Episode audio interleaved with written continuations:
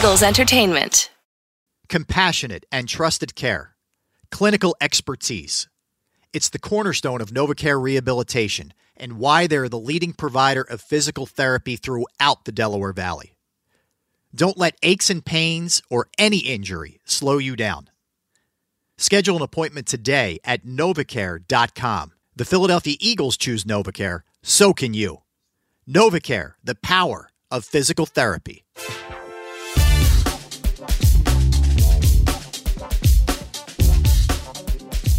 They never perceived us as being that big rivalry. We just hated the Cowboys for, for some reason.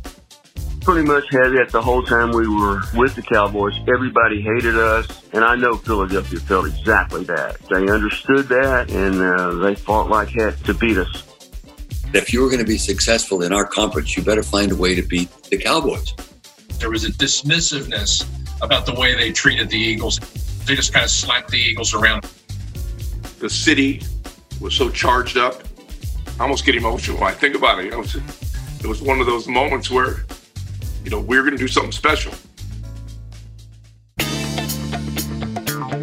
Hello and welcome to Return Game Birds, Boys, and Bad Blood presented by NovaCare Rehabilitation. I'm your host, Rob Ellis, along with my co host, Derek Gunn. We're in the 70s now, a decade that lives in infamy for Eagles diehards thanks to a mix of memories, legendary football, and a Disney movie. As a fan, having to relive some of these years is like a gut punch. I want to fast forward to the middle of this decade when our fortunes finally and slowly started to change. Not so fast. Not that I like to hit a guy when he's down, but the Cowboys beat the Eagles 11 straight times between 1967 and 72, and nine straight times between 1974 and 78. Ouch! History is the worst. Being on a team that year in and year out was being trampled by Dallas is one of the memories that sticks with Mike Evans. The six years that I was there, we played the Cowboys twice a year. So it had been 12 times in the six years that, that I was there, and we never beat them. Evans was the starting center for the Eagles from 1968 to 1973. So it was an added upset, if you will, that, that we couldn't get past them. So it, it became a big rivalry at that time and even got more so after my playing days were over because they would win most of the time until Dick Vermeil got there. Yes, Coach Dick Vermeil, the man who helped turn the Eagles' fortunes around. But we have a few more years and coaches to cover first. Steve Zabel has a quick recap of the first couple of years of the decade. In 1970, I was drafted by the Eagles, and Jerry Williams was my coach. In 71, he got fired after three games, and Eddie Khayat took over, and we really had a sensational turnaround. In, in the last nine games, we won six, lost three, and tied one. So at the end of the year of 1971, we were really excited about our season coming. Then things took a turn for the Birds. Kind of, kind of went from Dr. Jekyll to Mr. Hyde, or Mr. Hyde to Dr. Jekyll. And to make a long story short, we went from six, seven, and one in '71 to two and twelve in '72. All the way down in the Lone Star State, Bob Lilly, Roger Staubach, John Niland were becoming legends, but new players were added to help shape this team. Well, Cliff turned out to be an all pro safety for the Dallas Cowboys, and uh, he and Charlie Waters were the two safeties, and uh, they were hard hitters, and they took advantage of every non rule that was out there. They would hold you and hit you and blind shot you and hit you in the back of the head, anything they could to get away with uh, intimidating you. That's right. Cliff Harris and Charlie Waters were drafted in 1970 to a team that just couldn't make it all the way. Here's Charlie Waters. They had lost a couple of championship games against the Cleveland Browns.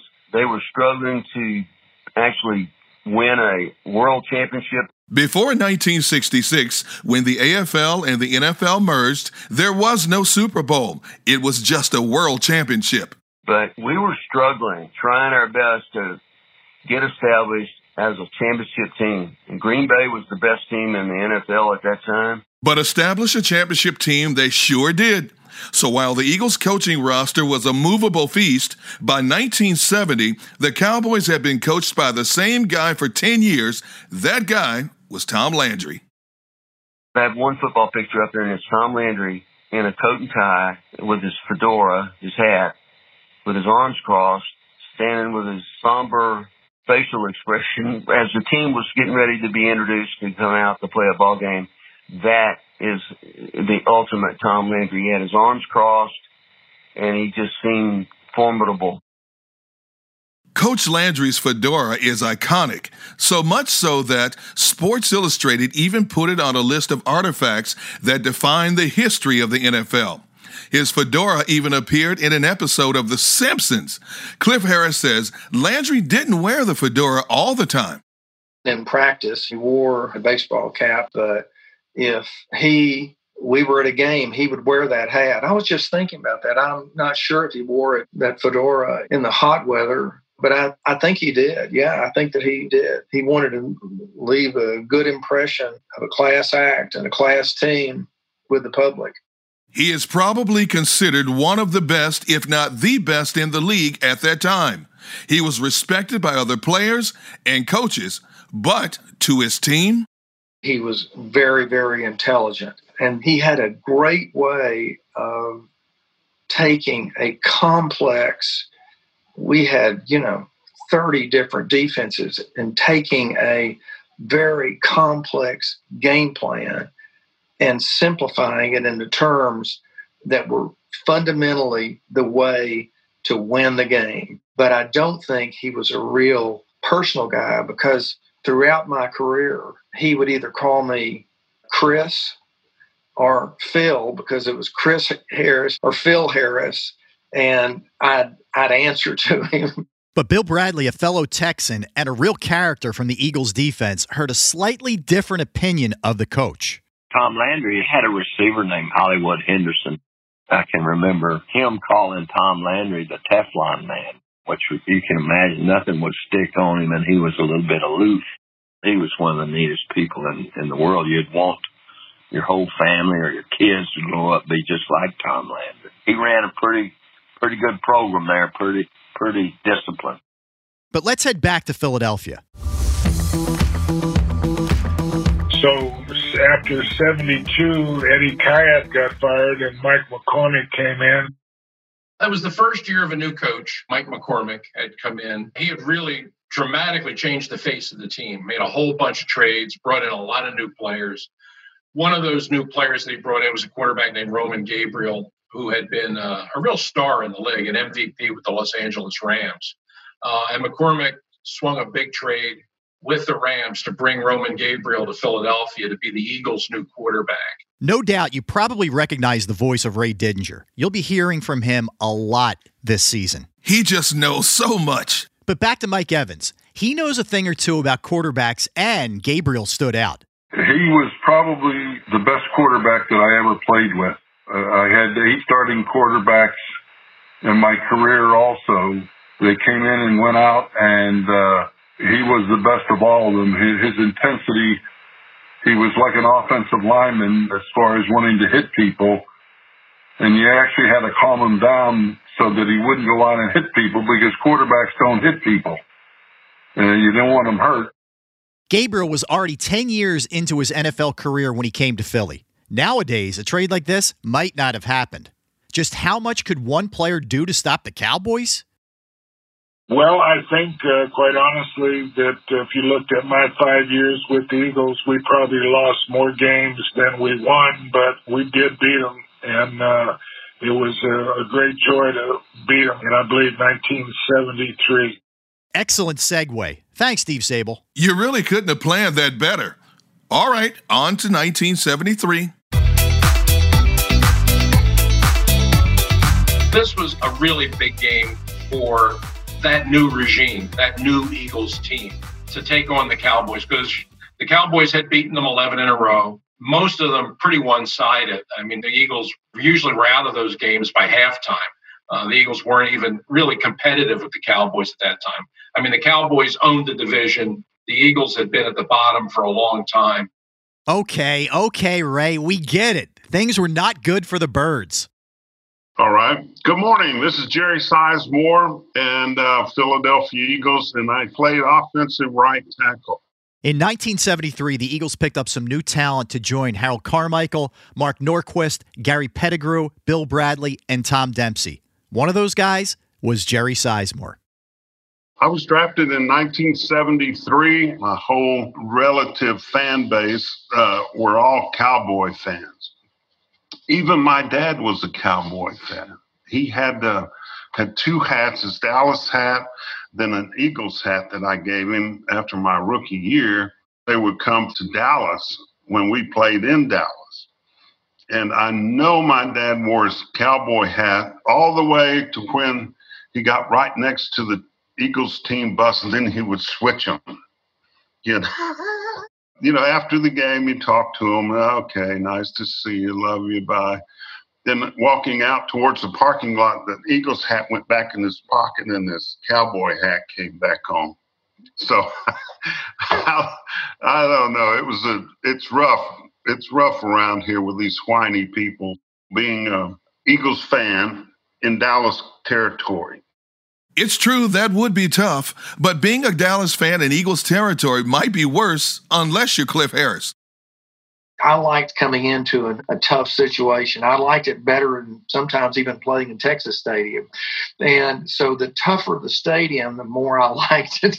As I know it may sound crazy, uh, but it's really interesting that I can remember at the uh, Veteran Stadium I had a Cliff Harris fan group. They had a sign that they hung off the edge of the, uh, of the banister there before the game, and uh, during pregame warmups, I'd always go over there and they, and it said Cliff Harris Fan Club, and I'd go over and wave at them, and they'd just cheer, you know. So I, I know there were some guys that liked me up there. We can neither confirm or deny Harris's claims of a fan club.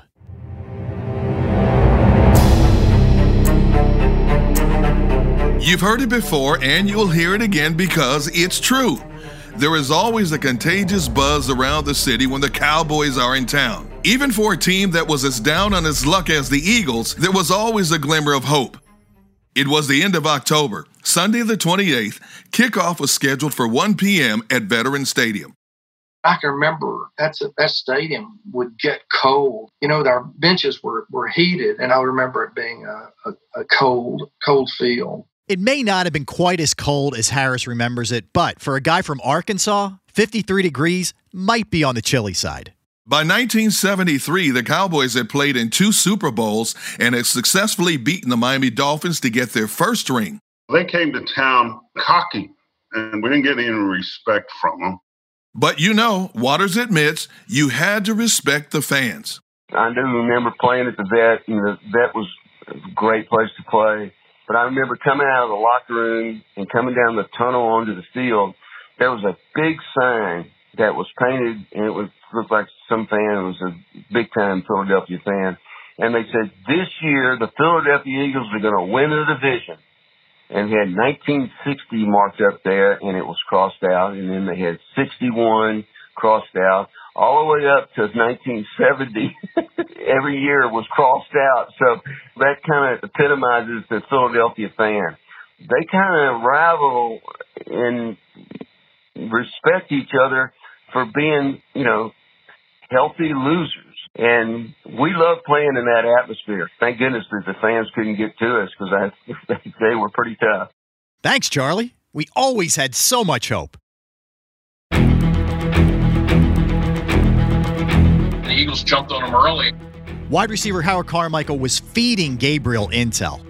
Scouting the first couple of plays of the game, and I kind of got a good feel of the players. I probably had gone to Roman Gabriel and said, hey, uh, he's biting on this, or he's crowding me on this, or he's dropping off on this, and they're really trying to, you know, take the top off, or cover me over top.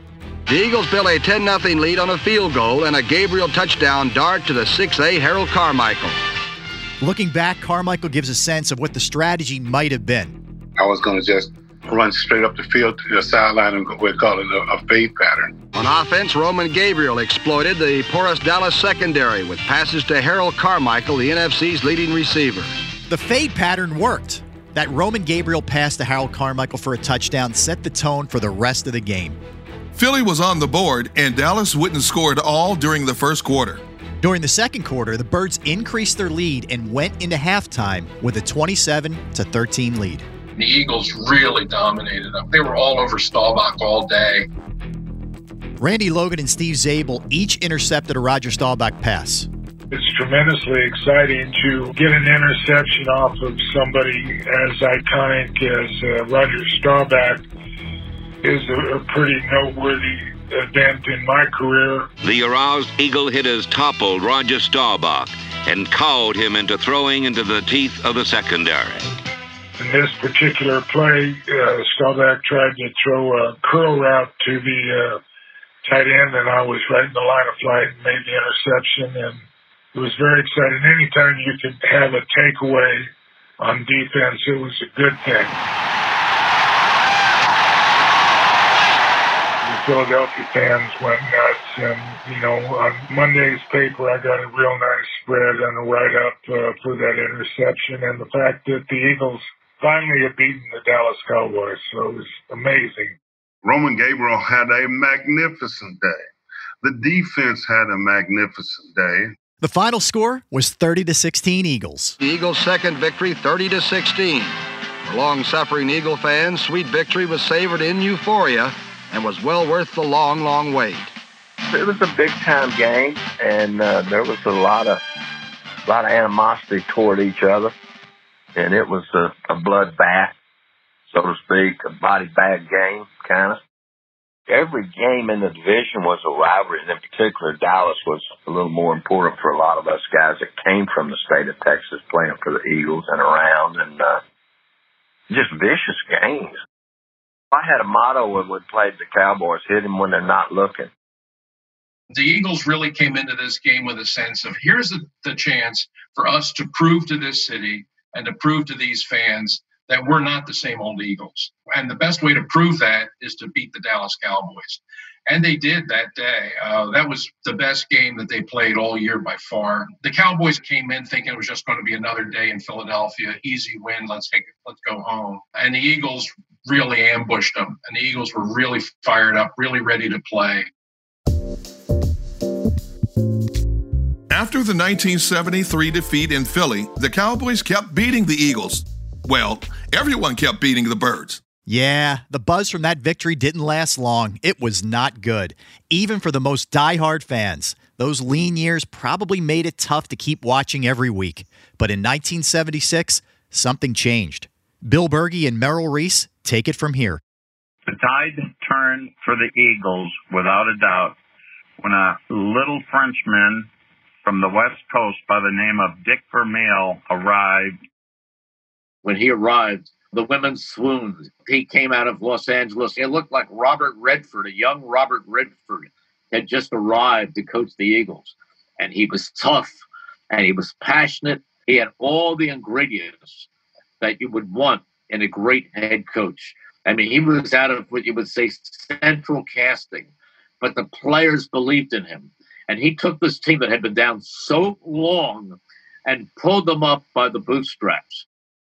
Coach Vermeil remembers landing in Philadelphia for the first time back when he was coaching the Rams. I think it was 69, and driving off the airport in a limo, which I had never been in before, picked up by Leonard Tose, and driving by the junkyard to the right side of, uh, of there on the road that passes. And I said, Oh my God, what kind of city is this?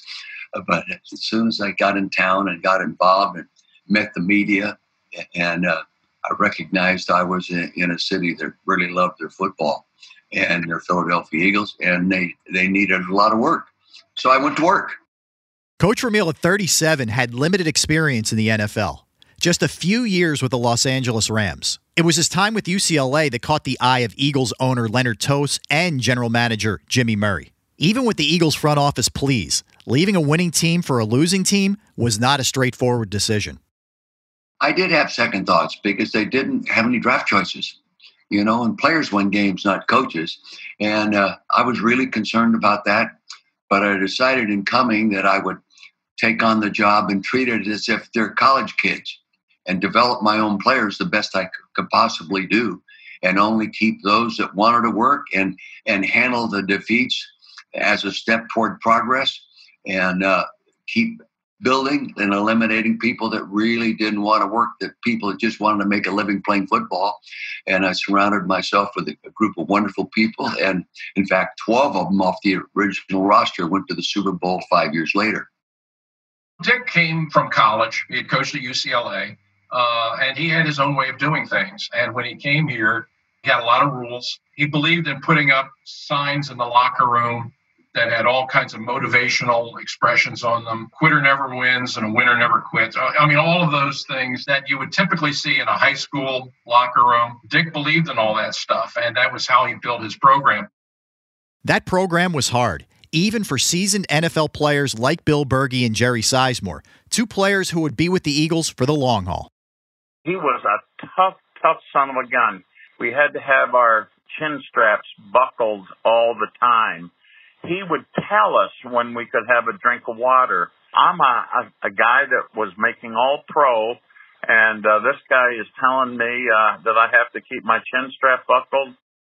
We went from a pro style management, Mike McCormick, and you know, hey, just win on Sunday. That you know, we're not going to kill you, and uh, we're not going to you know stress you out, but take care of business on Sunday where Dick Vermeil knew zero about life in the NFL, but he was just going to work hard. He was going to figure it out. The emotion and the passion from Dick Vermeil was off the charts. I mean, that guy was 24 7, 365 plus four vacations. He lived in the stadium. But it was nice to see that because it started to work. We started winning games, so it was definitely worth all the effort. He had a saying the best way to kill time is to work it to death. No one in the National Football League will outwork us. And that was a fact, Jack. The guys never worked harder. They started to believe in themselves on and off the field. And if there was one image that Coach Vermeil got into his players' heads, if you were going to be successful in our conference, you better find a way to beat the Cowboys. And the, the Eagles hadn't done that in a long time. So I sort of set them up as the epitome of the NFL. And the players knew it. Jerry Sizemore, Bill Bergey, and Harold Carmichael knew it. Everything we did Vermeil said, What are you doing today? 365. What are you doing today to get better than Dallas? Our temperature was measured by Dallas. And uh, he would talk about beating Dallas, playing Dallas, catching Dallas. We were just plugging along, and I can remember the one thing that he really stressed to us early was guys, someday we've got to overtake the Dallas Cowboys. We're never going to be where we need to be unless we overtake the Dallas Cowboys. We knew that uh, we was going to have to go through Dallas to win the division. And um, he worked us hard enough to put that in our heads that we are winners. And Ron Jaworski, who was traded to the Eagles in 1977 to be their new starting quarterback, he knew it the minute the schedule came out, the Dallas Cowboys were circled on the schedule. They were our target, and rightfully so. They were a very good football team. They had a terrific quarterback in Roger Staubach, an outstanding coach in Tom Landry. Uh, they had a, a, revered organization. And a day didn't go by where Dick Vermeil didn't talk about we got to just keep getting better, not to be the Super Bowl champions, but to beat the Dallas Cowboys. And the reason we're working like we're working is so we can one day go on the field and beat them. And that day was coming. You've been listening to Return Game Birds, Boys, and Bad Blood, presented by NovaCare Rehabilitation. I'm your host, Rob Ellis, along with my co host, Derek Gunn. Stick with us. It's just getting good, and we're heading to Dallas for a Monday night showdown. Compassionate and trusted care clinical expertise. It's the cornerstone of NovaCare rehabilitation and why they're the leading provider of physical therapy throughout the Delaware Valley. Don't let aches and pains or any